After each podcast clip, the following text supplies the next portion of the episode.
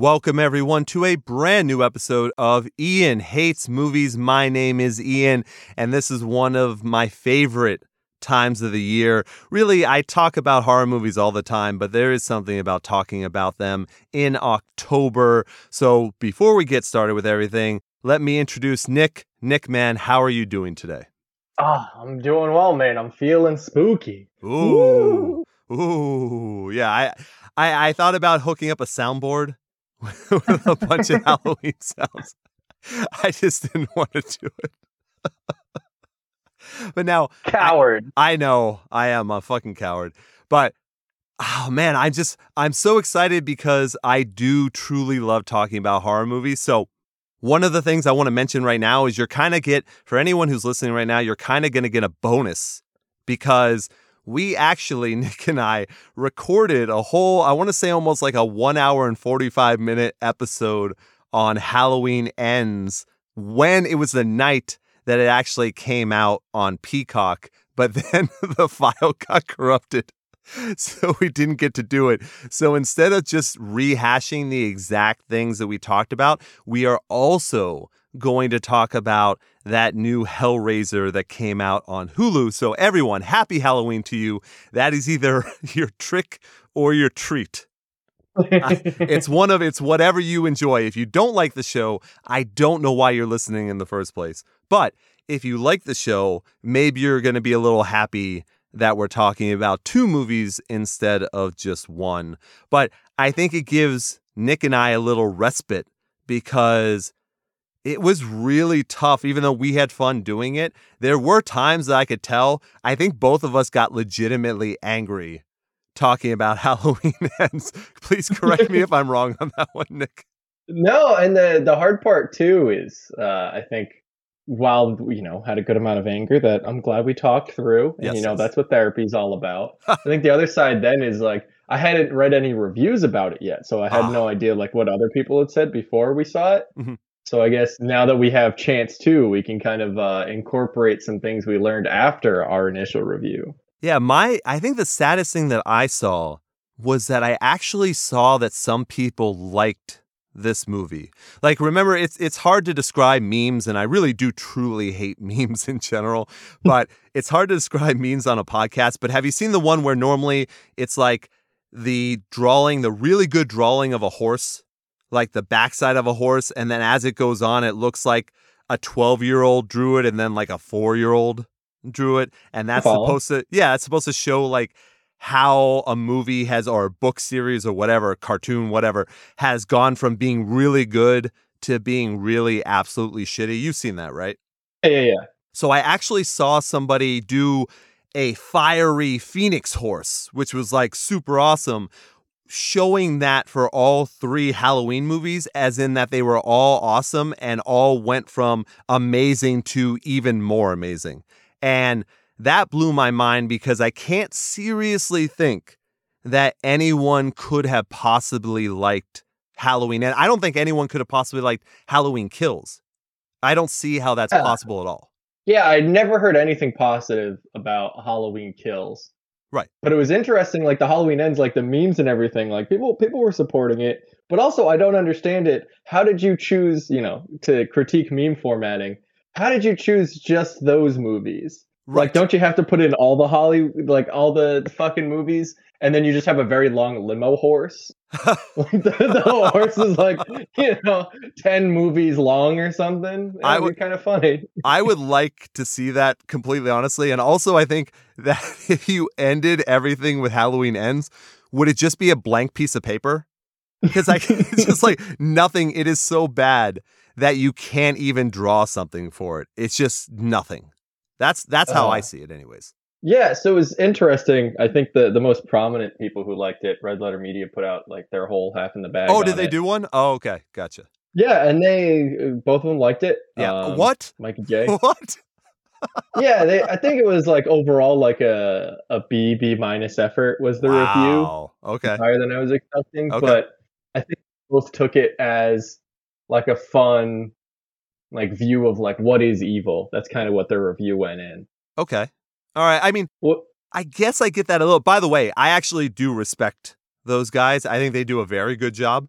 I, Yeah. I don't often, it's kind of similar to how I don't really listen to other podcasts. I find it difficult to read anyone else's reviews or watch anyone else's reviews, but they are one of those people, like they just, that whole group does such a good job with what they do. So I do respect them. I don't always agree with them, and this will be ha- this will have to be one of those ones where I certainly do not agree. But I think it's interesting. So yeah, sorry, go go ahead. What what about the evil part were they talking about?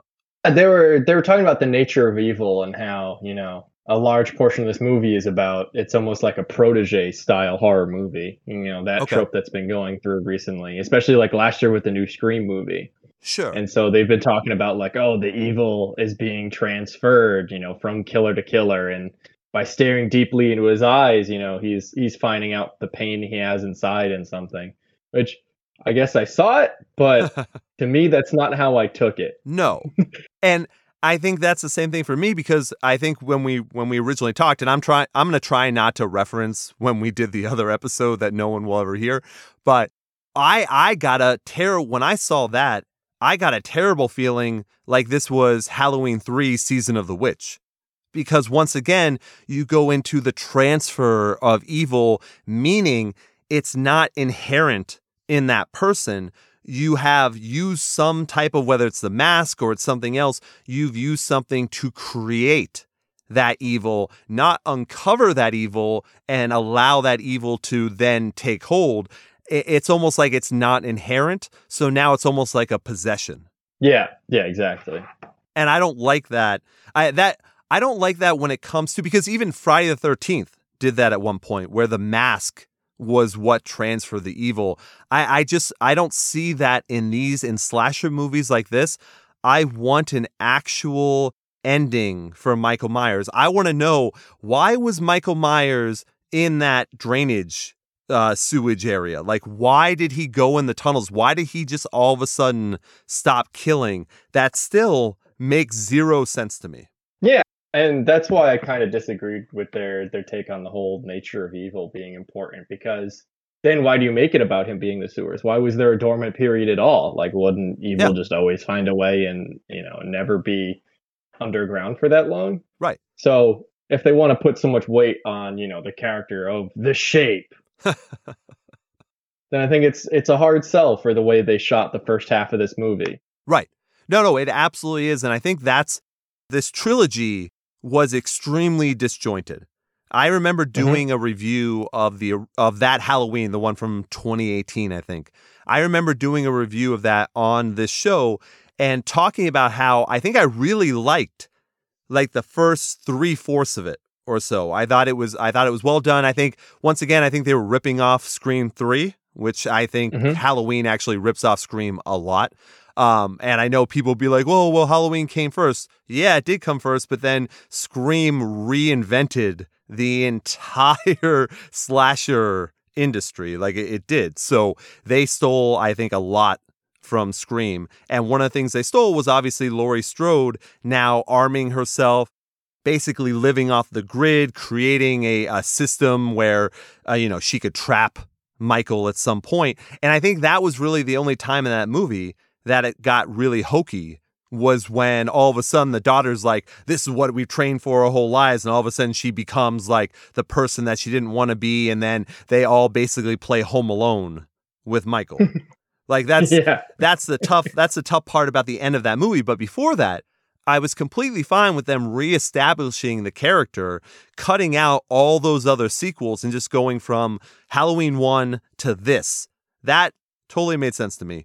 So I like that. But then we get into Halloween Kills, which you and I have made fun of over and over again, which was the uh, first person uh, killing of all the firemen at the beginning of the movie. and then the consistent, you know, evil dies tonight, evil dies tonight, evil dies tonight. And then guess what? Evil didn't die. no. It almost technically died, I guess, because after he kills Laurie's daughter at the end of the movie, eh, eh, you go into the third movie and everyone's basically forgotten. Yeah. And it's such a weird transition because what I was told online every time that I made fun of Halloween Kills, I had so many smart ass people being like, oh, Ian, it's supposed to be that way. The whole thing, you know, the whole trilogy is going to take uh, part in one night. And we just needed that middle movie to get to the finale, and it's going to be awesome. And there were so many good parts in Halloween Kills that will set up that. And then obviously that's completely wrong. But you know what's really weird, Nick? I still haven't received any apologies from people. you would think, I mean, Twitter's such like a, a great place to have discussions and talk to people. Yeah. You would have thought that all of a sudden all those people that were fucking, you know, telling me I was a fucking moron for a year, you think maybe they'd come out of the woodwork and go like, "Oh, sorry man, we're we're wrong. You were right again." Like, but that didn't happen. Isn't that strange? Yeah, you, did you keep receipts? I mean, Oh. it's Twitter. It's Oh, I- traceable. I have I have receipts. oh boy. but I did not take anything out on those people because what does it matter? what does it matter? But it's really funny when you put your your factual information out there and then people all of a sudden think that they know more about something when they simply don't have the background in horror movies and they don't know how these things are going to turn out. I wonder if they watch this movie. I, I bet you they're the ones that actually pretend to enjoy the movie so they can be different than everyone. You know those type of people? Oh yeah, yeah, yeah, yeah. Just Like- contrarian for the sake of it. Yes. It's fun to argue. And it's by the way, it's contrarian to the quote unquote positive, right? Because they love Oh, to yeah, go yeah. they love to go along with the very popular movies. They love to say, "Oh yeah, no, this this made so much money, so of course it's good." But then when it's something Mhm. like this where universally, sorry, I think I just coughed there. Universally, everyone despises this movie, but they want to be the ones to say, "No, we're different. We we found this other little part that that just went over your heads." You know, that's that's Yeah. the kind of thing that they Oh god. I don't know how people have the energy for that. Right. Right. Like for me, Yeah. for for me and you, I just I like talking about this on a podcast, but I couldn't imagine going on Twitter and writing a thesis on it. yeah, thank God we have real jobs. Eh, that is true. like that would really Yeah. suck. we don't I mean, I don't care about getting paid for this shit. We do this for fun and then we put the episodes out and if people listen, they listen. If they don't, they don't. We have actual lives and jobs to get back to. So Mhm. to me, it's just fun to talk about horror movies. And I really would have loved to come on the show and go, okay, Halloween one, you know, was looking good. It kind of faltered at the end. Halloween Kills was terrible. But man, did they come back and end Michael Myers the way they should have with Halloween Ends. It just didn't happen that way. They took so many weird routes to get to where I guess they wanted to go, but for what is supposed to be an a quote unquote iconic character, I I don't think that they ended this movie correctly. I know that's my opinion. What about you? Yeah, I think the the hardest part for me looking back is still 100% haven't changed my opinion from like 2 weeks ago. Right. But I think in the context of the trilogy and you know like you're saying like the story it's trying to tell in total and not just this is like a movie that is a sequel. If you're trying to give finality to this story, yeah, it was even worse when you think about the movie that came right before it and I Yeah. think I had forgotten about that context where this is you know, evil dies tonight. No, no, No. no, Nope. it was just terrible. No, it, It's- dies. It it's dies part of- three. It dies three years later. Yep. and that's fine if you know you bake in some context. It just seemed like a poorly planned trilogy. I agree, hundred percent. For the majority of the first one, they had me. Right. Uh, the last quarter of a movie kind of lost me. Uh, the entire second one, especially the firefighter fight, completely lost me. I'm glad they tried something new. You know, kudos to them. Um, didn't work out, but they took a risk. That's admirable. And they kind of had to like scrape it up for the last part of the trilogy. You know, Right. you could kind of tell that they were trying to like put some pieces of the jigsaw back together that weren't initially designed to fit. Yeah, and that's that seems to me to be very strange. Now, I don't know a ton of the background uh, of the writing process and whatnot, but I do believe I was told, and I think we were all told at the very beginning, that this was written to be a trilogy and that everything was written when that first movie came out. So to me, to not have the storyline ready to go and not to have cohesion or the understanding of why certain things are happening, that context that we talk about so much. That's what seems strange to me. If they had put this movie out in 2010 and then it got greenlit in 2018, so they were like, oh shit, let's go back to our old notes and let's see where we want to take this, then I guess in a way that makes more sense. But this seems unapologetically wrong. Like Yeah. in a way, like it, it, I, I don't. Even though it seemed to be the same writers throughout, I, I don't know how you came up with these ideas where you said, "Oh yeah, this is good," because none of it is. No. So I it just it blows my mind sometimes to think about that. Like when you have the ability, and who knows, maybe it's the I, I don't know, maybe it's the company, you know, the the producers, maybe, you know, someone went in there and said, Well, you can't do this because that doesn't make any sense. Blah and no, we want this to happen. But yet, how do you come up with, okay, you went from the first one to second one, the daughter dies at the end of the second one. Now in the third one, you're not on the same night anymore. You're not even in the next year. Well, technically it starts, I guess, with the next year. But then let's jump three years ahead, and no one has seen or heard from Michael Myers for four years. How how does that make sense in what storyline you were just telling? Yeah. It it really the short answer is it doesn't. I get what they're setting up with the Corey guy. Yeah, You know, right. like the the new evil protege. I was terrified towards the end of the movie that this would be like, oh nope, now the evil is continuing. Now Corey is the shape. Well, really scared about that. did they throw? think- Did they also throw Corey into a chipper or whatever the fuck? A car crusher. oh no, he only got stabbed in the neck. He might be still alive. God damn it! Here Yep. comes the fourth movie. Sorry, man. Yeah. to- oh, not again. I hate to tell you. Yeah. But man, there's there are so many things that are wrong. Look, so many things that are wrong with this movie, but let's let's say the one positive. All right, let's talk about that first scene. Do you want to take this away? Oh yeah, no. First scene, I'll rant and rave about. This is excellent execution of how a horror movie should kick off Yep. when you're in an established franchise because you know what to expect, right? Right. It's the babysitter's home alone, and you answer the phone, and you want to watch a scary movie. Like it's a classic. Happens every time. Love it. Mhm. So when you set up that anticipation, like they played off it well. It's about this young kid who needs a babysitter at his parents' house. His parents are going to a Halloween movie. So the kid's sitting around with his nerdy, like they call him like the fourth choice babysitter.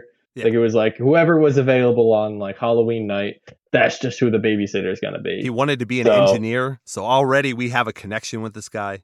oh yeah. And like he's just a loser, just like us. Yeah, exactly. You can tell it, you know, in the eye contact. and so, you know, the the babysitter's left alone with the kid. The kid's an absolute dickhead. They set that up. Oh, well. yeah. Definitely didn't like that fucking kid. No, no, no. and the kid's just you know harassing the babysitter about like oh that's halloween night you know you're you're scared of horror movies blah blah blah blah you know michael myers is going to kill you because you're the babysitter like i'm not worried Right.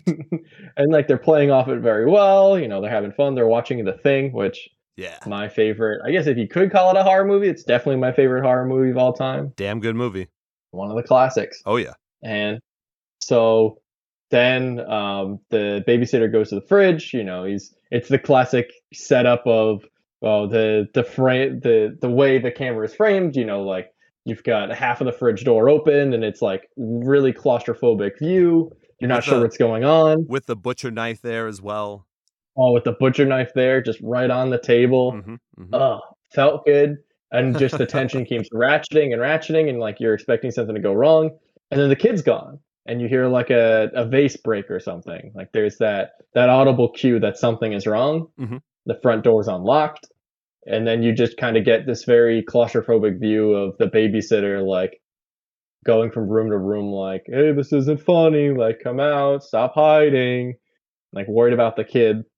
They have this gorgeous shot like up this it's not quite a spiral. Is it a spiral staircase? I know. It's very Yeah, wide it, spiral. it looks nice though. Yeah, Yeah, yeah. It's very well shot, and there's still light in the scene. Um, Yep. that all that light goes away later, so uh, that kind of sucks. But you know, it's like a kind of a Vertigo esque, okay. Sure. and so they goes up the spiral staircase looking for the kid, and then he gets locked in the attic. dun dun dun. Dun, dun, dun, dun, and the music's really ratcheting up at this point, and you're just the way it's shot, like you're just expecting him to get murdered from behind. Yeah, Classic. right. And he's trying, he's trying, he's trying, and then you hear like the kid laughing on the other side. And the parents like, are "Oh." coming home too at the same time. Yep. And at this point, the parents are coming home. You know, they're unlocking the front door, and obviously the babysitter's terrified at this point. Yeah. And just kicks the door down. Unfortunately for him, on the other side of the door is the kid. The Yep. kid gets hit by the door and then flies over the bend the the railing of the like this is gonna be like the third or fourth floor of their giant house. Yep. And just absolutely blows up at the bottom. Just like legs going the wrong way. Yeah. And just right as the parents come in. So parents open the door, boom, right on the ground. Yep. That was excellent. And then a babysitter comes out of the room and he's holding the knife, and boom, he's there. He is. This is his problem now. Now is his life. Yep. it's a it's a great misdirection like a, Oh, a really good misdirection and you find out at some point that this is an a year after that original halloween from the trilogy Yeah. so everything that went down that previous halloween now you're at that one so that's why the mythos of of you know michael myers is still there for this all to happen but i love the misdirect because first of all man have have you ever not wanted a kid to die in a movie like this? What what a perfect way to start. So when i see that i'm like okay maybe they are doing something with this movie that will make sense. But then you fast forward 3 years later. So you you leave that whole timeline right there and now you're 3 years later and Michael Myers still has not returned. So that's now 4 years that you don't have Michael Myers and somehow they don't even really talk about it, but somehow he got he got off. He did not have to go to jail.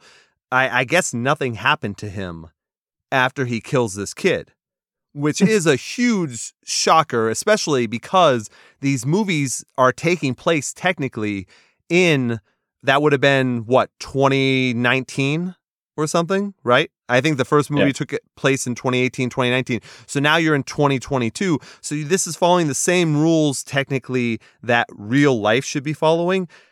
In most cases, no one's going to get off for killing a kid, even if it was by mistake. Yeah. You're at least going to, I don't know, juvie, or you're going to at least like a year of prison, I would think. I, I, I could be wrong, but I think you're going to get something. If there's any way that looks good. No, and how you do know, you, like the parents aren't going to forgive him. right? And they don't, There's as no you, amnesty there. Yeah, Yeah. as you see later on in the movie, they don't. So it's just right there, though. I was I was shocked because I thought this was just going to be a okay. We're talking about how much of a stranglehold Michael Myers still has on the town of Haddonfield that everyone's on edge. But mm-hmm. then he disappears for four total years, and you don't hear anything about it. So Yeah. it, it just seems very strange to me. And then the weird choices they make in the movie with having the the, the ugliest uh, marching band be bullies Ugh. still does not make sense to me. I, I don't understand how that works. I don't understand how Corey, the, the guy we were talking about who killed the kid, how he didn't leave Haddonfield. I, I still don't understand that part. It, it's just a very, I, it's a frustrating movie. yeah. And then you yeah, know, and I guess that's yeah, go that's ahead. the part I had trouble with is Okay. that you're locked in time. Mhm. So something had to have occurred in that period of time. You know, like that's that's the purpose of flashing forward so that you can establish something thematically. right. Otherwise, why didn't this movie just happen the next Halloween? Yeah, I you know, that's kind of what I'm getting at. Like, there's still the same fear. Right. You know, now the babysitter killed the kid or whatever. He's still the pariah. Right. But you know, when you wait time, if you're trying to sell that he's the pariah and everybody hates him in this whole community, shouldn't it be sooner to the incident? yes. Right, yeah, like why why hasn't the marching band been bullying him all this time? Exactly. And it just, if that's what you're going for, why wouldn't that happen? Now, I understand. So he he's been coping, you know, just being the pariah of this of this small town. Then you've got, you know, Laurie's granddaughter who lost her mother. She's still coping with what happened because you know she she fought Michael Myers her mother was killed by Michael Myers now all of a sudden the only person I guess you can say who had any change in their life was Laurie Strode who instead of being rational like everyone knows that's that's the thing there in a lot of movies that that you go to a new place or you um you recreate your life or something you restart your life people don't believe you right? When when Sidney Prescott went to college, people go, "Oh my god, I can't believe that happened to Sidney," but there's no way that can happen now. We still don't believe until they actually see things that are happening. In Haddonfield, everyone knows that Michael Myers exists. Everyone knows what he's capable of. So, why all of a sudden does Laurie, who lost her daughter, do another complete 180 and pretend like everything is fine. She doesn't lock her doors anymore. She doesn't talk about Michael Myers. She doesn't even have an alarm system in her house. It, it just, once again, the continuity of everything doesn't make any sense. She's not being a realistic person anymore. Yeah.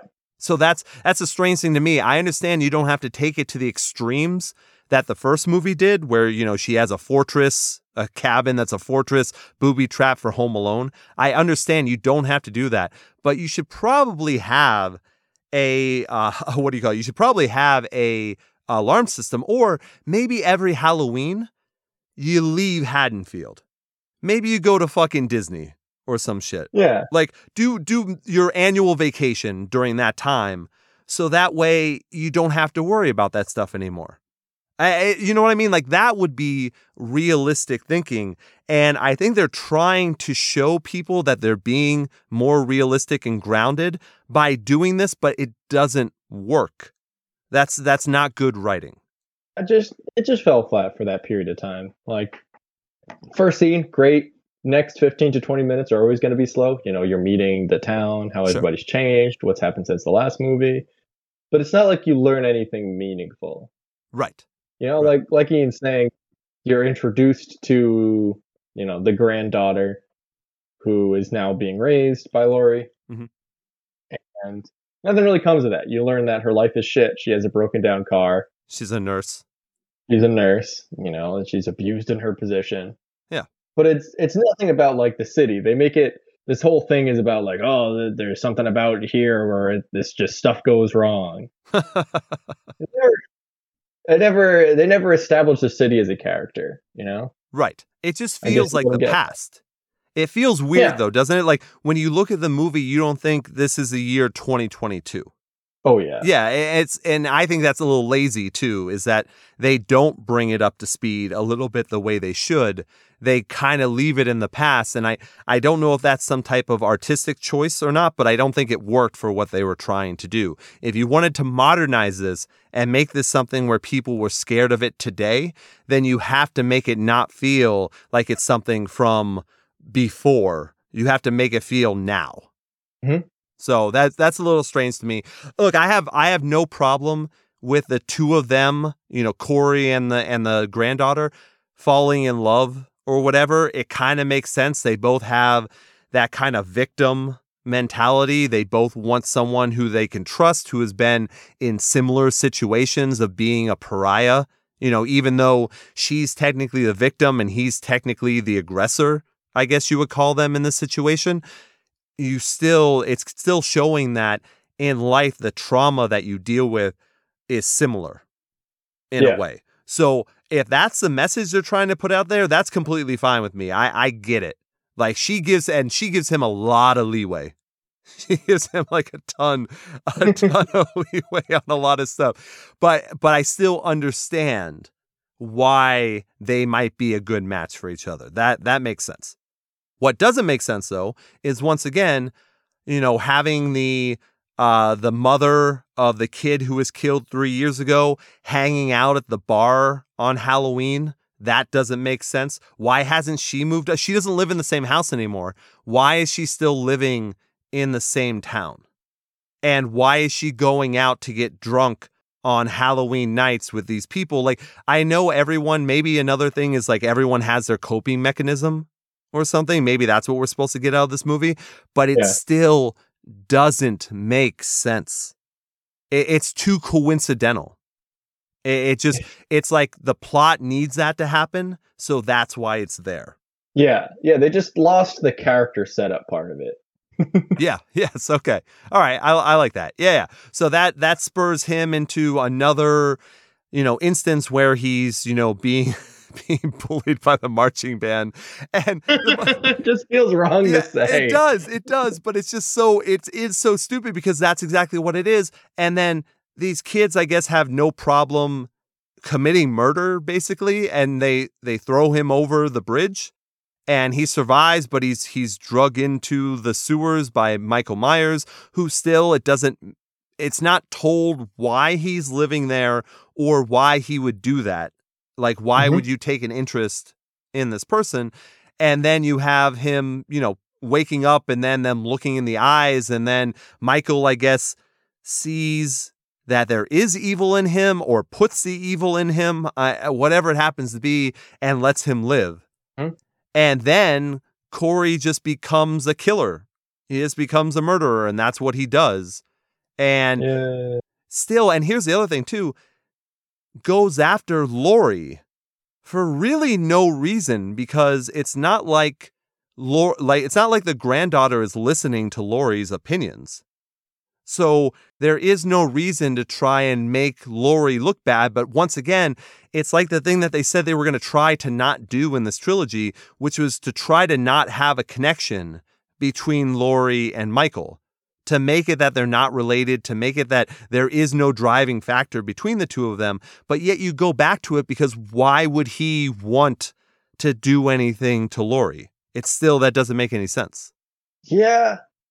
And that that's the one that really got me because then it's like it's less about you're setting up this just like transmissible evil and it becomes personalized again for no good reason for Right. or at least a reason they don't set up. Yeah, they definitely do not set up that reason because now if the if the granddaughter had told Laurie like, "Oh, I yeah, you're right. I shouldn't see this guy anymore. He's weird and and he is. He's super weird." Like there's really no reason for him to for her to continue to give him the shadow of the doubt on all this kind of stuff. It is really weird, but she's also fucked up by trauma. So she's letting this go because this is someone that she thinks like, "Hey, we're we're in the same boat." I finally have someone who's like me. But it also seems like Haddonfield is probably full of the people that have been traumatized by Michael Myers. Yeah. That's literally their whole thing. Yeah, I think it says it on the sign. Going into, going to you know, like when they give you the population count, Oh, there's like people who have been traumatized, people who haven't. It's one of those automatic population things so that they can, they can have it go down in real time. yeah, somebody just watches it every Halloween night. Yep. That's how they know how to call the police or not. Oh, fuck. See, we have good ideas. I don't know why these Yeah. aren't in the movie. Great city planning. Oh, so then, oh yeah, and then there's that DJ guy, and that's another thing. It's 2022. There are no real radio stations anymore, especially a radio station where the guy owns a radio station and is on 24 seven. It just doesn't make any sense. Doesn't make sense. Oh man, You're right though. It's uh, there's some kind of weird time vacuum happening here. Yeah. It's 2022, but it's not really. if they wanted to establish that, then just do it a different way then. If that's what you Yeah. want, like make your stylistic choice, but you're you're trying to cram too many things into one movie that really needed consistency. Like the whole point of cutting out every terrible fucking sequel in this Halloween like mess of a of a fucking franchise was to straighten things out and say, okay, here's a cohesive storyline where Michael Myers finally ends. That's the whole point of, of the movie. Whether it's Laurie dying, him dying, them both dying, whatever it happens to be, you have four movies from number one to the trilogy that is supposed to take care of all of that. But yet Mhm. they don't do that. No. It's just like for the last 30 minutes of this movie. That's all you needed. Yeah, yeah, I would say, and even then, you're still going to get pissed Because I oh mean, yeah. uh, we might as well skip to it, right? Is there really anything to is there really anything to go over? I mean, that whole killing the the nurse who was fucking the doctor and killing the doctor, all that made no sense because it was never discussed. You know what I mean? Like she never Yeah. she never went and went, "Hey, Corey, can you believe it? The doctor and the nurse that I didn't like are, were killed, and now I'm getting the promotion I wanted. None of that was discussed. So there was no point other than having it that Michael was able to stab a little girl so hard into a wall that she hung there like a like a butterfly. What else? It What was else? good gore. I'll give him that. Yeah, it was a good. It's fine, but then also Corey like standing there with like his hand on the glass was weird. It, it was like it was Mhm. almost like a Good Will Hunting scene. It's like, what do you think of, of dem murders? I don't think. So. Oh, oh man. So yeah, not, like none of this kind of stuff really mattered. And then Laurie kind of, you know, getting in her head that Corey was like the reincarnation of Michael, kind of, and Mhm. then him trying to set her up. Like he goes to kill Laurie, and once again, there's no reason to do it except oh that I God, no. yeah, unless you're evil. If anyone is evil, they they go to kill Laurie. I mean, if, if that's the story you're telling, I, I guess that's fine. It just seems very weird. So he goes to kill her. He, of course, he can't take care of this veteran, right? A veteran in both sense uh, of the word. Mhm. He can't take care of this old lady. So he decides, oh, I'm going to show her and make her granddaughter leave her because I'm going to kill myself and make it look like she killed me. yeah. So that's what he does. But then Michael for real shows up after that. And then it's Laurie versus Michael now too. And then the daughter ends up the sorry, the granddaughter ends up coming back and helping her. And that's how they finally kill Michael Myers. Yeah. Yay, family power. Yeah, woo, family. And, and that's what that's what also still to me they didn't learn their lessons because they they pinned Michael down finally, right? And they're like cut it, stabbing him or whatever. But then they still only slice his throat. Mhm. They don't cut off his head. They don't dismember him. They're, I still don't understand how after all these movies you don't cut off the person's head. It, it still feels very weird to me. And then they, you know, they call the police. Everyone shows up. They leave Corey. I guess no one cares about the dead kid there. Mm-hmm. And then they take him, and basically everyone carries him to the car yard. So uh, when I say everybody, it's like people are coming out of their houses because they're making announcements. Like they're they're going through Haddonfield, just grabbing anyone they possibly can to have a parade of death for Michael Myers, and then they throw him into the car crusher at, at the at the fucking junkyard. But you're telling me there wasn't anyone there that was like, "Hey, maybe we should take a blood sample and make sure this is actually Michael Myers." You've just been fooled so many times before. Yeah. Oh, it, yeah. It's just it it just blows my mind that that's how they felt everything should be good. And then I'm assuming I'm assuming that Laurie Strode then goes to Japan, I guess, with the sheriff and or the retired sheriff, and then they show the granddaughter finally moving out of Haddonfield. So maybe she's past her trauma now, which is good, I guess. It seemed like such a I don't know, such a uh, how do you say it? Like an unfulfilling ending to this character that, like I said, is so quote unquote iconic. Eh, how do you? I mean, the only thing I can say that killed Michael Myers is bad writing. Yay. The real funny part, so you know, you you covered it pretty well in detail over the course of maybe 20 to 30 seconds what happens at the end of the movie. Guess how long that is in real time? Oh my god, I don't even want to know what like 15, 20 minutes. Yeah. I guess they were really drawing out the uh, dramatics of it and I don't know, for some odd fucking reason. I get it. You know, it's they make almost like a ritual out of getting rid of the body. Right. But it's literally five minutes of them driving cars in like a conga line Yeah. up and down the streets and like it's a whole procession. The entire town's in on it. Yeah, the, and the- it's just why. the sheriff with the cowboy hat shows up for the first time. And, like it's like he did legitimately nothing. Yet he was in the first two nothing. movies. He was in the first two movies, and you're like, oh, this guy's gonna have some sort of something to do. And you see him one time at the end, and that's it. Yep.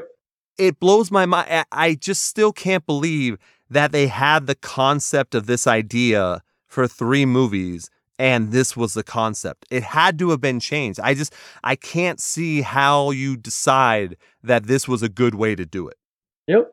So yeah, I mean that's look, we can make fun of a whole lot more, uh, but like I said, we did two hours making fun of it before. so we I want to move on to a to a different movie. But what I want to what I do want to ask you though is how did you feel about Michael Myers in general, like the Halloween franchise? Because now look, there is no I I would never put money on this being the end of Halloween. Because now with all of our nostalgia, anything that you liked when you were a kid, any actual franchise that exists, nothing is safe because everyone is just completely create creative uh, creatively creatively bankrupt now. So it's much easier to take a franchise or an existing idea and just destroy it, just just drive it into the fucking ground and piss on it and then throw it in a car compactor. Like that's that's easy for people to do. So I will not say that this is the end of Halloween because I don't think that it is. So my question to you, Nick, is what did you think in general of the franchise even before these these this last trilogy was was announced? Uh, it's kind of tough. I didn't really love them. I loved the first two movies, the originals. Okay. All right. I, I enjoyed that style, like, because, you know, you see them when you're younger and they're not poisoned by the later films that are more accessible. Right. I enjoyed them. They were fun. I would see them once in a while. No real challenge there. And then I just saw the rest of them because that's what you do when you're a teenager. You just marathon through all of them. Right. Because they were playing on sci-fi and whatever, you know, all all the time around Halloween time, right? Mhm. So for me, I was never a huge Michael Myers fan. I always thought it had a great song. Yeah. I thought that piano riff and everything, like I thought that was great. I think music in a lot of these movies can play a huge role. And for Michael Myers to have him stand out to the Jasons and whatnot, that was what was great about him. For me, though, if you gave me, if you're talking about, you know, franchises of of these slashers, these supernatural slashers and whatnot, for me, it's it's Freddy. Freddy's my guy. Oh, That's Oh, yeah. for sure. So I was never a Michael Myers, you know, oh my God, Halloween's the greatest or anything. Like I appreciated, like you- like you said, probably the first two movies for being, you know, kind of ahead of their time. What they were in the seventies and stuff. So mm-hmm. there was some, or maybe seventies, early eighties for the second one, possibly. But I liked, I I certainly liked what was done with it, but I was never like, oh my God, Michael Myers is the man. Like I just, I never connected to that character. Yeah, something I just thought about right now. Sorry to jump in. Oh no, but- do it, do it.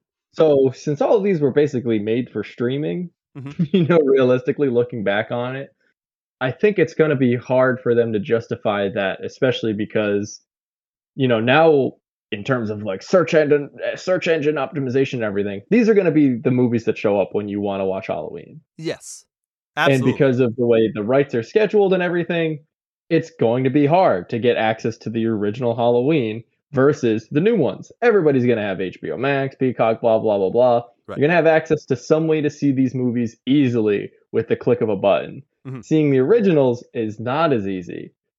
No, So you think about it and you wonder how much of a damage it does to the overall reputation of the character because you can't see the objectively good ones anymore.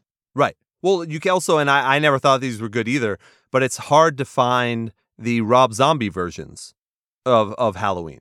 Like it's it's pretty difficult to find that kind of stuff too. So yeah, it's it, I mean, try try find try finding Halloween H2O. Try finding those. It's actually pretty difficult. Like unless I think unless like sci-fi plays it or, or something like that, most of the time I don't think a lot of streaming services have those ones at all. So you're right. Uh, those ones are going to be the big ones that people watch, and I would I would think that would damage that reputation. Like it would not have the gravitas that Michael Myers has based on how horrendously these last couple movies have been written. I mean, putting the question to you, Ian, when they make the next one, do you think it'll be off of this trilogy storyline, or do you think they're going to reboot it again? I, I think, think, what reboot are we on? Is this like yeah? I think they'll reboot it again. Storyline? Yeah, I think they'll do it again. Well, look, uh, people got to remember, or I mean, maybe some people don't. Jamie Lee Curtis, Laurie Strode was killed by Michael Myers before, legitimately killed in the movies, not coming back, and then they made more movies after that without her in it. But yet they rebooted it to have her back. Now, I think she's gotten to an age, it seems, anyways, I believe from what she said, that she doesn't or isn't going to play Laurie anymore. But when money talks, money fucking screams. I mean, if she got an offer in two years to play Laurie again, I bet you would be hard to turn it down. Yeah, but where do you go? For, oh, I almost just asked a logical question. Yeah, sorry. Exactly. Yeah, come uh, on. Asked an come answer. On. No, I almost just, I almost just wanted to ask about you know thematics, but no, you're right. That yeah. was that was too far. Plus, you just bring you just bring Corey back. You just bring Corey back. Yeah. You say Corey is now Michael Myers, and he goes off uh, in search of the granddaughter. Yep, and you're just gonna have to bring that uh, that wood chipper everywhere you go. I mean, that's the only way this is ever gonna get resolved. They need that. They're gonna have one on every yeah. block in that town. They need the Fargo wood chipper everywhere. yeah. Oh, dude, I just look. I I honestly, when you talk about when you talk about the real people that know horror, the people that have grown up with this stuff, the people that watch everything, I can't believe that now you can say the legacy of Michael Myers is a good one. I don't think you can say it yeah. ended. I think also it takes down Jamie Lee Curtis a huge amount. I think you have to say, if you're talking about the greatest ever final girl, I don't think it's Laurie Strode anymore. I think it's Sidney Prescott. I think you have to give it to Neve Campbell now because even though the Scream movies haven't been the greatest of all time all the time, they certainly have a more realistic uh, storyline and have the characters actually do smarter, actual things than what Laurie Strode did. I mean, Sidney Prescott showed up in The Last Scream because of what happened to Dewey, but she shows up with a gun she protects her family. Like she leaves her family there and they're off in a safe house, basically. She doesn't tell people where she lives. She's by herself. Only a few people have her phone number, but she's Sidney fucking Prescott. And she comes by and she kills bad guys because that's what she yep. fucking does. But she still is a logical person who is smart. And Laurie Strode is not. So I think you have to say the real final girl, the scream queen, all that kind of stuff has to go to Neve Campbell and Sidney Prescott. It has to now. Yeah. I don't know, man. God, I, I just had to I had to put that out there. People might be yeah. mad, but sorry, if you just watch those two movies, if you watch Halloween Kills and Halloween Ends, and you still think that there's some justification for I I just don't get it. Yeah. Yeah, It's just you're right. It waters down the legacy. It it really does. So any any final thoughts on Halloween at all? Halloween ends? Uh no, I think interestingly, I think if they uh, this is always going to be my complaint. At the end of every time I talk to Ian, this movie's two hours long. I'm always going to come down to the brass tacks, or it's like an hour 50 or some shit, yeah, you know, under yeah. two hours. I think you're 20 minutes away from this just being something you can watch every Halloween. Like, it's just in your rotate your rotating list of just like, hey, here's a horror movie. It's got some stuff you can watch. Like the beginning scene, totally worth it. If it's free on streaming for you, I think it's worth it just for that. I think it's very well executed and it's a masterclass in how you can, you know, play off old horror tropes well to create something that's new and interesting and definitely like cinematography wise, well done. Yeah. Go ahead. Uh, yeah, go ahead, everyone. If you have not seen Halloween Ends, first of all, uh, don't pay for it. I mean, if you have oh, Peacock, oh God, no. Yeah, oh. if you have Peacock, you you get it for free. So just watch it on um, Peacock. But then watch that first scene for sure, and then turn it off. There's there's no reason. Like I watched. I'm not I'm not going to I'm not going to lie about this. I watched Halloween Kills and Halloween Ends once each. That's why we're not spouting off character names. You know what I mean? We're not we're not going into complete specifics because we watched this movie once. I have no need to watch those movies again ever. Oh, okay. So here's, you know, dating ourselves a little bit. You know, we weren't burned in the streaming generation.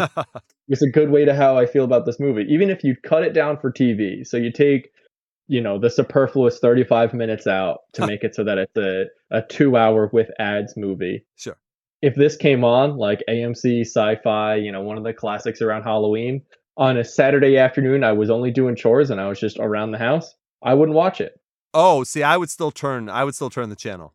Yeah. Yeah, dude, I I am so maybe maybe I'm not letting the venom out as much uh, on this, but I I despise that movie except for that first scene.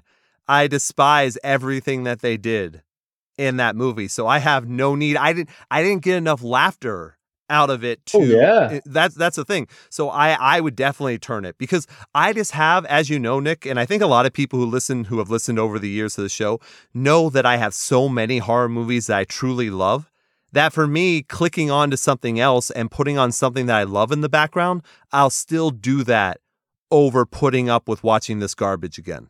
Fair enough. Yeah. So, There's yeah. better shit to watch.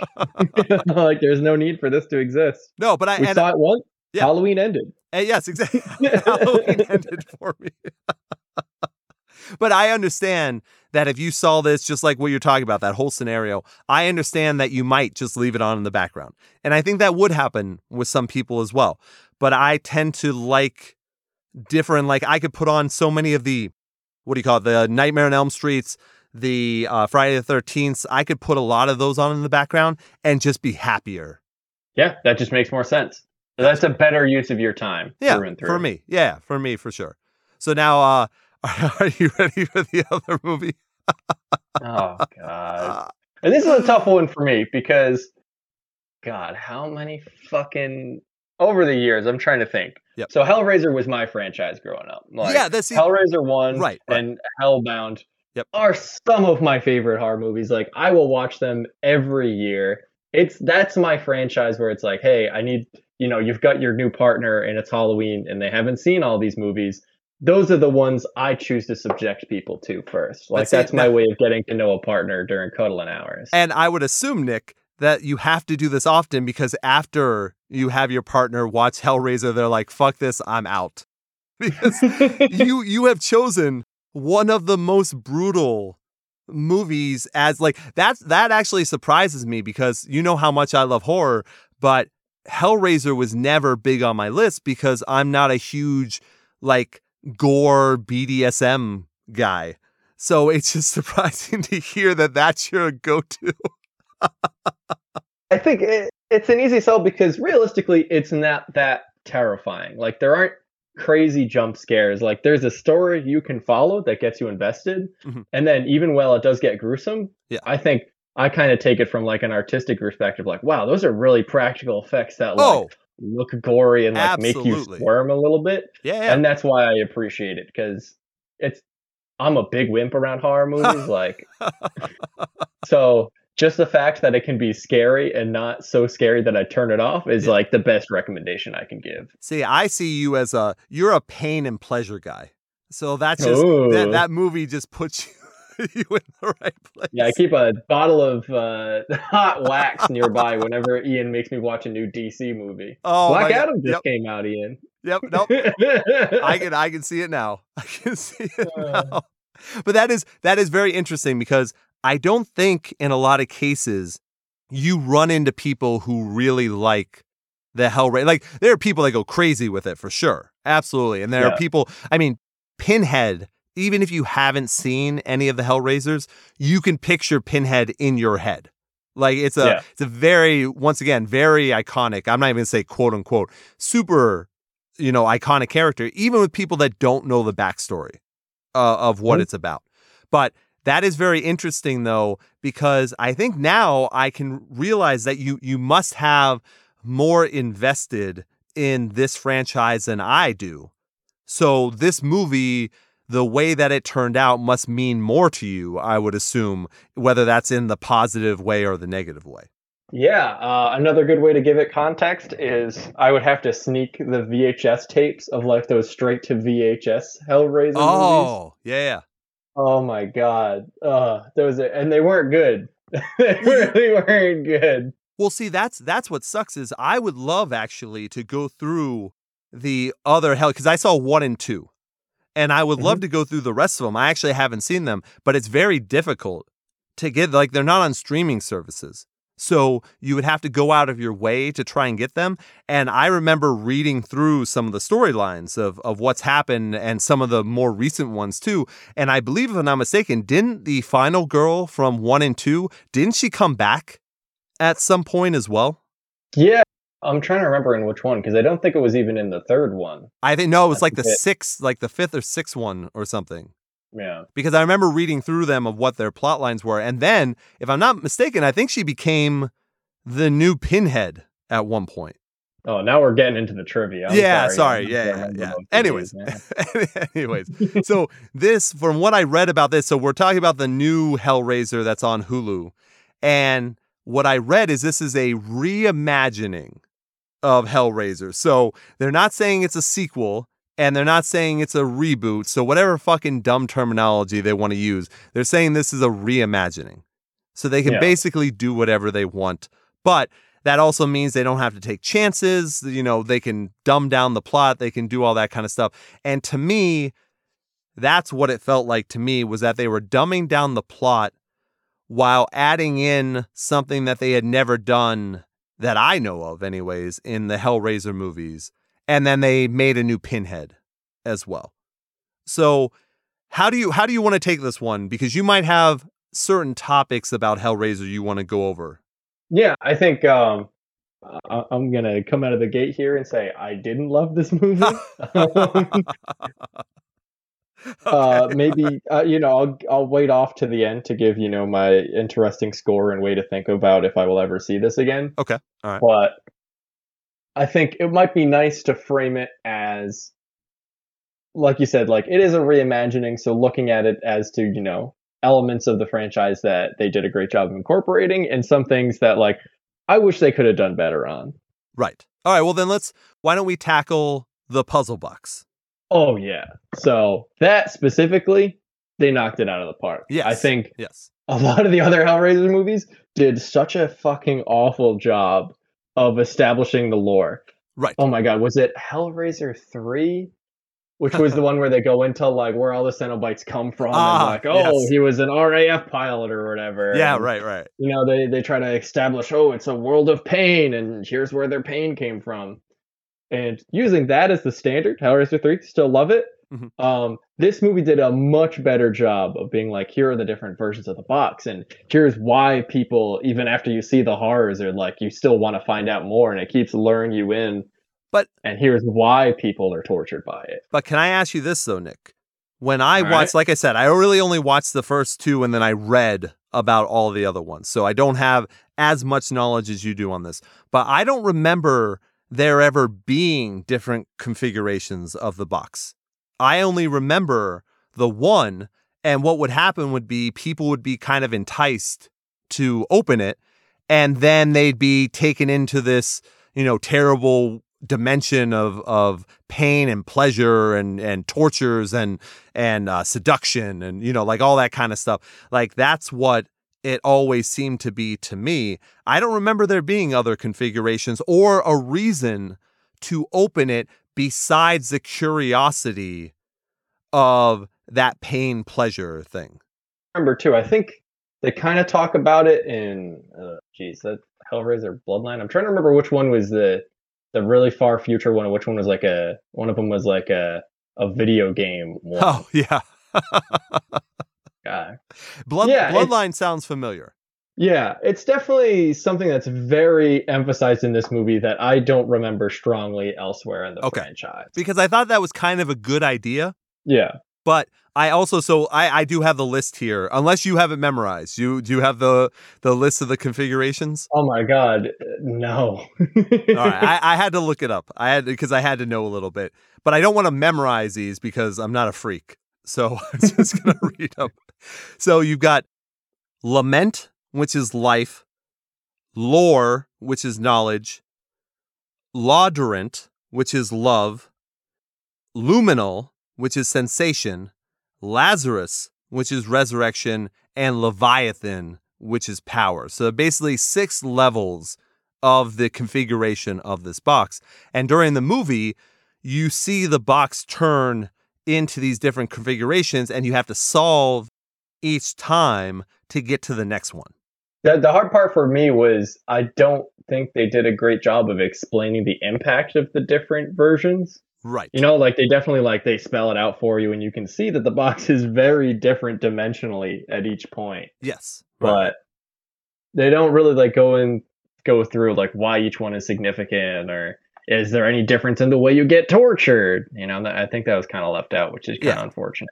They only went through what happens with you when you get a choice at the Yeah. end. And even then, they only really told you what three of them were. Mhm. Uh, So there's still three more to find out, I guess, if they ever want to do a reimagined sequel or what, however the fuck they want to do it.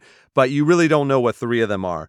But every time that you do this configuration, you do the next one, a blade pops out from a different spot. I guess I don't know if that's every time or what. They didn't go into that either. But whatever blade, when that blade comes out of it, pierces you, what whoever it pierces, then the Cenobites come for you and kill you in that other dimension. That's how it Yep. works. So to me, this is where I actually thought, even though I like the idea, I understand. I I think we've talked about it before with horror movies. A lot of times, horror movies are really good when you have rules that they have to follow. Mhm. When the dimension with whatever storyline you have, when you have rules of how you kill something, how it k- tries to kill you, all that kind of stuff, it's nice to have those rules. I'm not sure it really works as well in Hellraiser because what was scary about Hellraiser was you do this puzzle and you have no idea what's supposed to happen. And then all of a sudden, if you're around a bunch of people, you're all fucked because you're all getting transferred to this dimension and then you have to try and get out. Yeah. Where now they're saying, well, no, that's that's not the case. Now they're saying it's whoever gets hit by this blade is now fucked. They're going to Mhm. be killed or released, whatever you know term that the Cenobites want to want to use for it. But either way, they're fucked. And if you didn't get stabbed, you're fine. And then the point for you now is to continue going through the the configurations to get to the end where then you get to basically make a wish of one of these configurations of what would work for you. So they've now really not to you know not to use a pun but boxed you in now to the point of the box. You- yeah, you see what I mean? It's just Yeah, yeah, yeah. I like I like the more because what I always felt bad, I always felt bad for anyone who did the puzzle and didn't know what they were doing.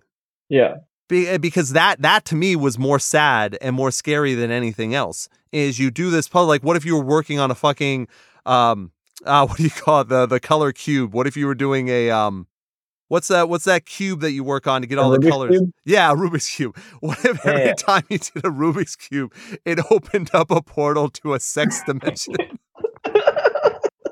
yeah, It's just- like it's just a, it's a challenge, man. You got to look out for that. That's why Yeah. I check the inside of every Rubik's cube before I solve it. that's why I've never that's why I've never met someone who's solved a Rubik's cube. yeah, they all like, yeah, just they're they all gone. That's a good point. exactly. We're So on to something. it's just one of those things where I liked the open endedness of that, and I always Oh, felt yeah. sorry. I always felt sorry for the lead character in that. She, I thought, especially for one and two and stuff, I thought it sucked because she did not want any part of that. That was not something that she wanted to do, but yet she was constantly sucked in and trying to help people. And then being used as bait and using being used as a sacrifice, like all that kind of stuff. Now, though, it's just like, all right, well, now you just you kill people and they get and they get taken away, and then supposedly you get a prize at the end. It just seems a little, I like like not immature, but it seems not as smart as it could have been. Yeah. And that's why I like this one's a lot more about the choice. So Mhm. somebody has to go to the pain dimension. Right. And it's either the person who gets stabbed initially or it's somebody they choose to stab after. Yes.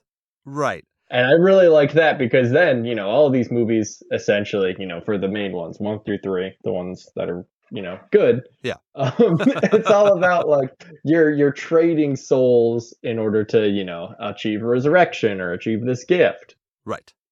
But then, and so like the yeah, yeah, go ahead. Sorry. No, no, go ahead. You got it.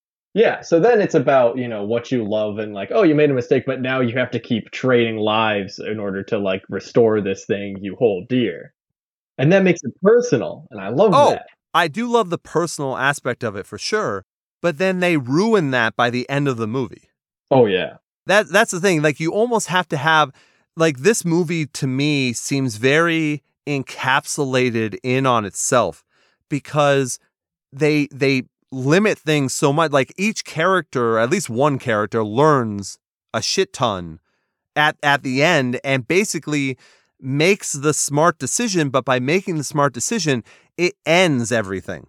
Mhm. There there are no strings open. There's no there's nothing there is no reason for anything else to happen now that she made the decision that she did. And she only made the decision she did because she was listening to the bad guy tell his master plan. Yeah. You know what I mean? I, it's just that that just I don't know. There's something wrong about that. Like there almost should be an actual victory that can come. There there should be an actual prize that can come out of this. Like maybe one out of the six. If you pick the one that's right, Mhm. but you don't get that. Yeah. So I I don't know. It just feels like you've done all this for nothing, almost. Yeah, I could get that. I think definitely, you know, there's the main bad guy, and I think that's the payoff for that character that you grow to not like. Like he Oh, yeah. chases that knowledge so hard, and then that's his reward is that, oops, turns out you didn't know everything. Right, right. I mean, if we if we oh, we should talk about what we learned from this movie at the end of it. I guess when, we're, when we're done. I. I took two very distinct lessons out of this movie Yeah. that that we will talk about. But yes, I think I think the configurations were good. I'm still not sure. I think with more competent writing, you can make that a staple in in later versions, I think. But I just don't think it was fulfilled completely in this movie, if that makes sense. I totally buy that. So then, did you see any other? Because I would consider that in general a positive, the way that they did the Yeah. box. But did you see any other positives in the movie? Yeah, I I didn't really like the main character, Riley, No. but I no. loved the the frame of view where she's an addict and she's in recovery and her brother is kind of like the person who keeps bailing her out of stuff. So I think they Oh. built that well. What's so weird is I have so much personal. I have so much. I have so many things that I can think of in my actual life that parallel that so much. Uh, yeah, but I liked that because then you know it's uh, these movies are about like oh it's the honest screw up you solved the puzzle because you were curious and now you have these unforeseen consequences that are just going to follow you through this world of pain. Right. And a lot of them are about like the trade of like, hey, are you going to trade more souls to, Mhm. you know, resurrect this person who meant something to you? How far does your knowledge have to go to solve this puzzle? Yeah, but they How never many went through the, terrible things are going to see? they never really went through how difficult it would have been to change it to different configurations. Yeah, no, totally. Yeah, so they skip that, but you're right. You would think, and she never. I'm not saying that all addicts aren't smart because I'm sure there are plenty that are. She never struck me as a very smart person. No. They also didn't show her as being like really good with puzzles. You know what I mean? It wasn't like Hellraiser 2 where the little girl was like a genius with puzzles and shit. So they had to bring her in to solve that initial uh, lament puzzle piece. You know what I mean? I think you're right. This one didn't emphasize the solving of the puzzle. No. I No. think it was more about the journey through killing. Yes. I, kinda, I guess was kind of the, the main Right. story there. Right. And hey, if that's the way, you know, that's the way they wanted to do it, that's fine. Like the the pieces of the movie do pretty much make sense. I mean, that whole, you know, the the boyfriend uh, you know, taking her to steal the box and stuff like that. I think they went way there was no reason to have to do it that way. There was no like that was all why even do that? Why not just hand her the box? Yeah. Uh, you know, I like there's just so many. There was no reason to go all in that direction to set things up that same way. Um, I also think I thought it was very funny. The main bad guy, right? His when he when he made it through the box and chose his sensation one, which was uh, liminal, uh, was the thing, the sensation one. It's just so funny to me. Like it's just like almost like a big brass key. it's just like Oh, through yeah. his body. Yep. it's like, guys, if you're so good at making the box look good, why couldn't you make him be that person? Like, it just, it seems so ridiculously out there for no reason whatsoever. Yeah, but it was pretty gross, and it was done very practically. So I actually enjoyed that. No, I, I, I'm with you there. Now, by the way, can we mention so much less gore than ever Oh, yeah. before in a Hellraiser? oh yeah, like nobody blew up or anything. You got a lot of meat hooks, like the classic, but you were limited to like three meat hooks per person. It's like they had a budget for it. Yeah, budget for meat hooks. I mean, Previous movies, those shits were just flying everywhere. this should have been called Hellraiser Recession. yeah, exactly. Like they, the budget, ti the the 2020 financial system kind of hit them hard when they're making this movie. Hulu Hulu doesn't pay the same as, as yeah, no, they spent all their movie on prey. All their money on prey. Yeah. Oh my yes, that's right. But it was like the only person, and even her death wasn't as gory as normal. But I just felt bad for Nora, the roommate. She's oh yeah, that She's was just just, there. a bad bunch of Yeah. luck. Yeah, she's just fucking there, and then she gets killed. But all the other deaths were like off screen. Like there Mm-hmm. was nothing big time about like, oh my god, you're being ripped apart. You know, like there was none of that kind of. Hellraiser to me was like, hey, there are people who are just their sinew and muscle because their skin has been ripped off, and now they're ripping off someone else's skin to put on their own skin. You know what I mean? Like that was Hellraiser, and this just seemed like a basic, like even less than a Saw movie. Yeah. No, totally. So I wonder if they're they're now trying to kind of tone that down so that they get into the more of the mainstream crowd where before Hellraiser was for more of the hardcore horror movie fans, maybe. Yeah, something I think they did very well is they put a ton of detail into like the actual Cenobites, like the ones that like the faces falling apart and all that stuff. Yeah. Like the practical side of that was great. They actually like lit it well and shot it well so that you could actually appreciate the detail. Right. But the hard part there was that like there was no motion there. Like you could tell it was latex, Yeah, which was kind of like good and bad. they really didn't seem to have besides the besides the new pinhead and besides the other chick one that had like the things like I don't know, she had like the umbrella on her head or whatever. Yeah. They seem to be the only two with actual personality. Mhm. I would have liked more personality in the Oh, oh. Cenobites. Yeah. It, it just seemed like a lot of them were just like hired goons almost. But I thought every Cenobite was supposed to be something special. Mhm. And that I did not get that feeling here. Oh God, no. No. So that and then uh, by the way, so what do you think what do you think of the new Pinhead? Do you have anything uh you know positive negative for that?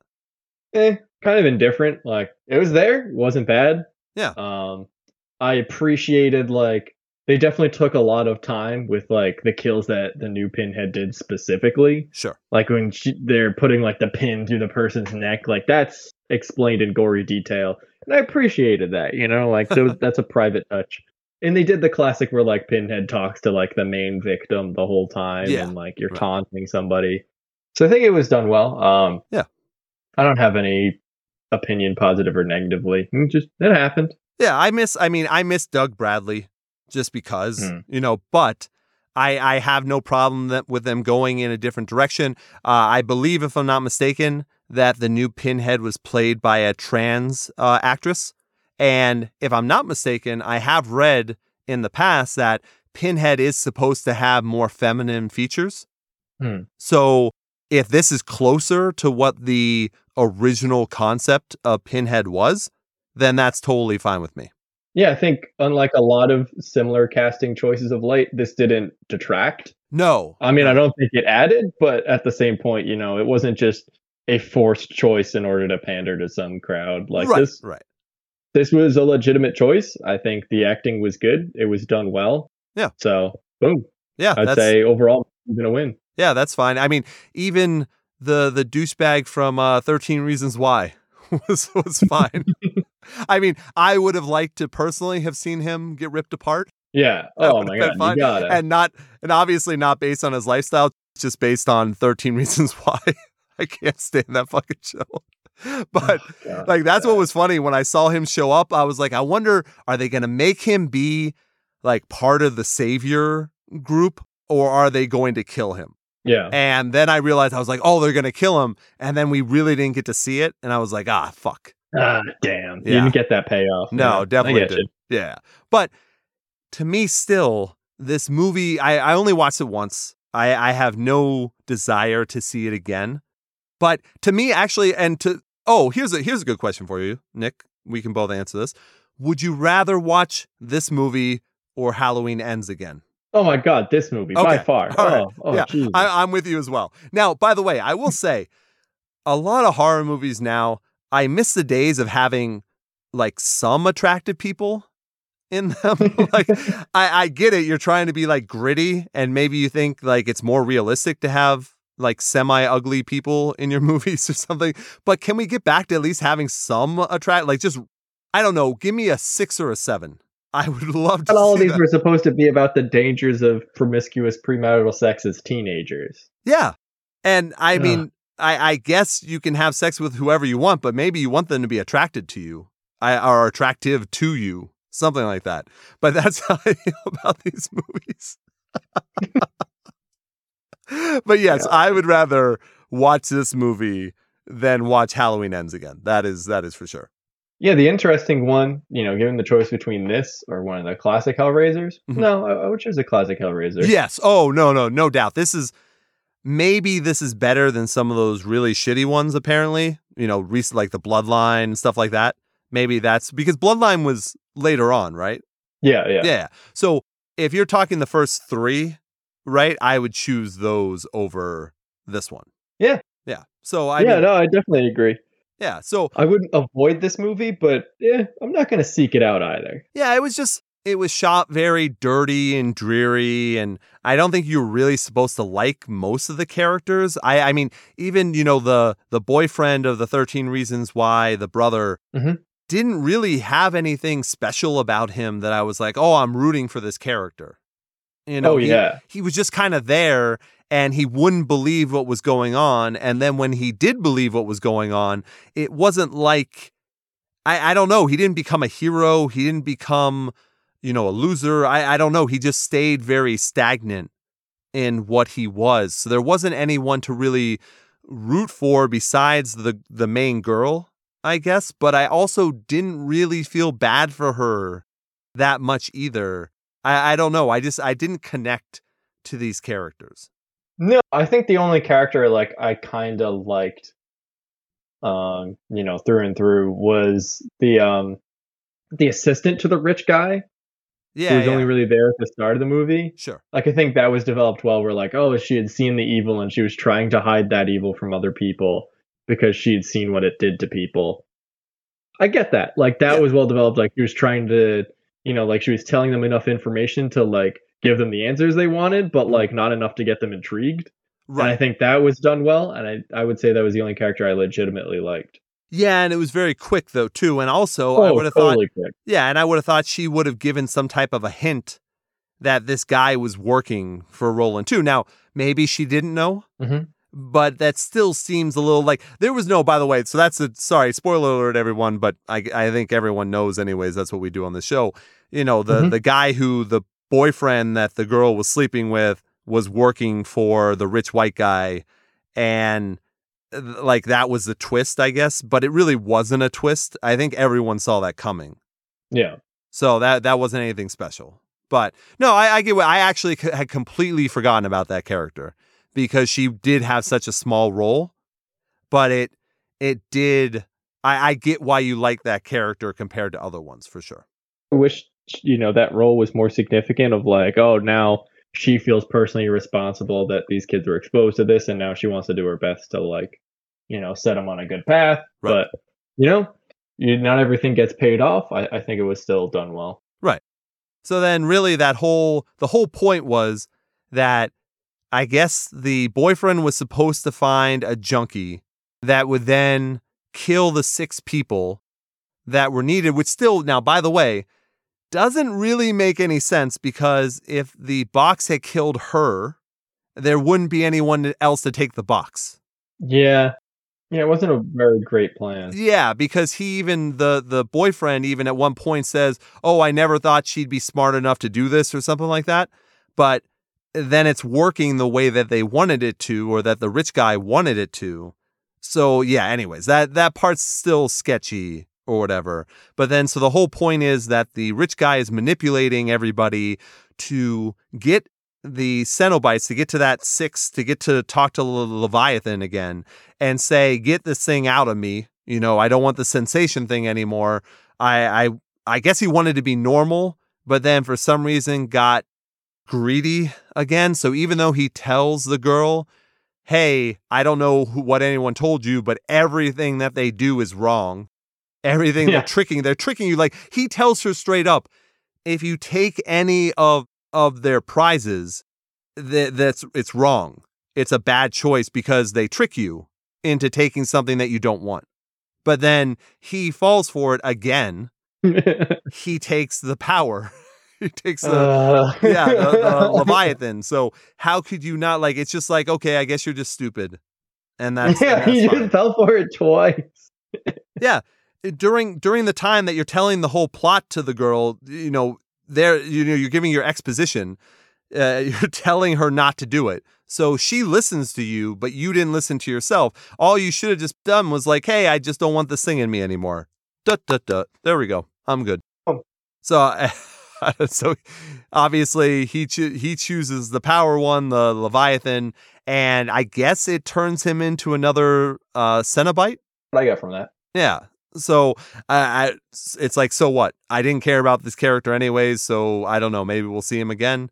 I don't know. We saw a bunch of Cenobites that didn't seem to matter what their backstory. That's what I was thinking. Like, it would have been fun if they developed the characters of Cenobites like they did in the other movies, but Right. they didn't. They didn't. So Otherwise, that decision would have been more impactful. Right, because I'm assuming now that unless he gets entranced by the torment and pain, which he certainly didn't when it was attached to him, um, but now being turned into a Cenobite, I would assume that his whole goal now is to become human again, Yeah. Or to get to get more power, maybe to be now higher than than the priest, than Pinhead. I, I, I mm-hmm. guess. But do we really care about that story? I, I don't know. I'm not going to make the sequel they make from this. It'd be interesting, not I guess. no Nope. But hey, it ended. Yeah, I'll give it It did, yeah. The girl, the girl, you know, got to, you know, through her trickery, she ended up her brother's boyfriend saved and then sacrificed, you know, the guy who had betrayed her. And then that got her to the sixth round or whatever. And then when she was asked what she wants, you know, you're thinking she's going to uh, revise the brother. Mhm. Uh, but we all learned from Pet Sematary that that never goes well, anyways. Oh, hell so, no. No. So she decides she's not going to choose anything, and they say, "Well, that's the that's the lament uh, side, which is living with your grief. So that's their gift is is living with your grief and what and your choices and whatnot. And then the box goes back to the regular cube that we are used to seeing it in, and she leaves it there, and she leaves with the uh, the boyfriend of her brother Yep. and that's that's the and then the end of the movie is showing the rich guy getting peeled apart and his new Cenobite body or whatever it's going to be. So yeah, that's Nice and easy. that's it. But I still don't get now. I still don't get why you wouldn't take the box with you. To hide it or throw it in the ocean. or Yeah, do do fucking something. Put it in your safe in your house. Just do something. But also, by the way, what a great like that guy, the rich guy was using it to get, you know, whatever, you know, oh, I'm so rich, I I you know, life is so good that I need more, right? That was the point. Yeah. So he's like, okay, what can I get more from these powerful beings? For her though, or technically maybe not for her because it's not her personality, but wouldn't you think that if you were like a murderer or a serial killer, wouldn't you want that box around and then you could just give it to people and have them be murdered and taken away and there'd be no evidence of this murder. And then you would just get to the sixth round and go, no, I'm all good. I'll, I'll take the lament. And then you've got your murder box back. It's a good murder box. Yeah, you're just you're just killing people without any consequences whatsoever. You know, there's going to be no evidence of this kill. There's going to be nothing because the body's going to be dragged out into another dimension. Yep. And the Cenobites are going to be happy with you because you keep on giving them people and there's no consequences to you. Like I I don't know, do you make a movie like that? Can you can you pull that off? I don't know. Probably fucking not. I mean, why would you want to? That's that's the question there. I think it was oh god, I hope it's not sequel bait. But you know, it was it was a nice little retelling of the original concept. It Sure. added some new stuff. It didn't subtract too heavily, you know, the the some of the new fun stuff. Yeah, just just let it lie. Just let it lie. No, I look, I I once again, I don't want to make you sad. I just think that now like I said, nowadays everything is going to be redone and continually redone. That's just the Oh, nature of everything. Take everything that you enjoyed and just know that people are going to shit on it by making another one of it, no matter what. Why? I know. I know. they just keep doing it. You're right. That's I all. should just be accustomed to it by now. Yeah, every franchise. Just name a fucking franchise. It's coming back or it's it's in production right now. It's always going to be returning. Don't don't be surprised. There's going to be another Friday the 13th. For sure. They already tried to reboot it. You don't think they're going to reboot it again? There's going to be Yeah, another what- Freddy at some point. There's going to be like Oh, all yeah. all that stuff's going to happen. All of it. So we shouldn't Yeah. even bother. I mean, dude, they're probably going to bring back fucking Pumpkinhead and no one cared about Pumpkinhead, but Oh, they'll bring it back God, and I people will be like about Pumpkin. yeah, they'll be like, "Oh my God, Pumpkinhead's back," and you're gonna be like, "You never cared when it was around before," and they're gonna be like, "Oh, but it's back." Yep. Yeah, okay, all right. So, by the way, I want to know: Did you? I learned two things from the new Hellraiser that I'm gonna take Oh, as boy. as life lessons. Did you learn anything? No. Okay, because my my original, as I told you, and I've I made this joke even though I think it's semi serious throughout my whole life since I knew about Hellraiser. I don't tend to do puzzles. like I hmm. just I don't do anything that's in a cube puzzle because I'm just like I don't want to open that dimension. Like, Yeah. I just don't want to. Two things that I learned from this movie are I'm trying to think if what were they trying to teach people from this movie, and I got two things. One, hey junkies, always listen to your brother.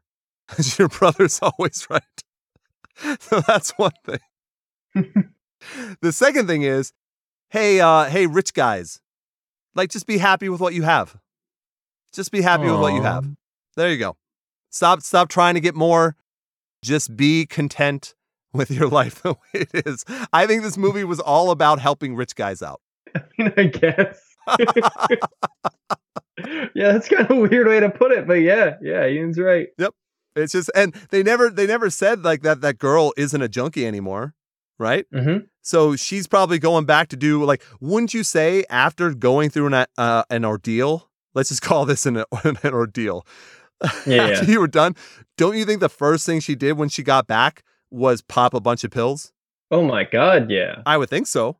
So I don't think there was any lesson there. Like, hey, don't be a junkie because it's bad for you. Like, I don't think she cares.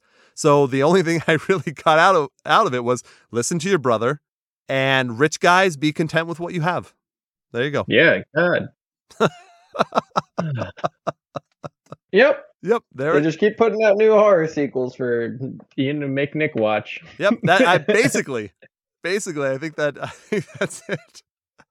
But yeah, man. Look, I I consider the the same way that people call New Year's Eve like amateur hour for for drinking.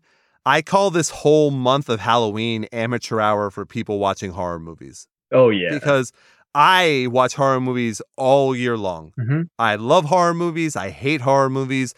That I I get a lot of passion when I watch them because I really want them to be good. And I think in most cases horror movies can be really good, but they they play to a very dumbed down audience.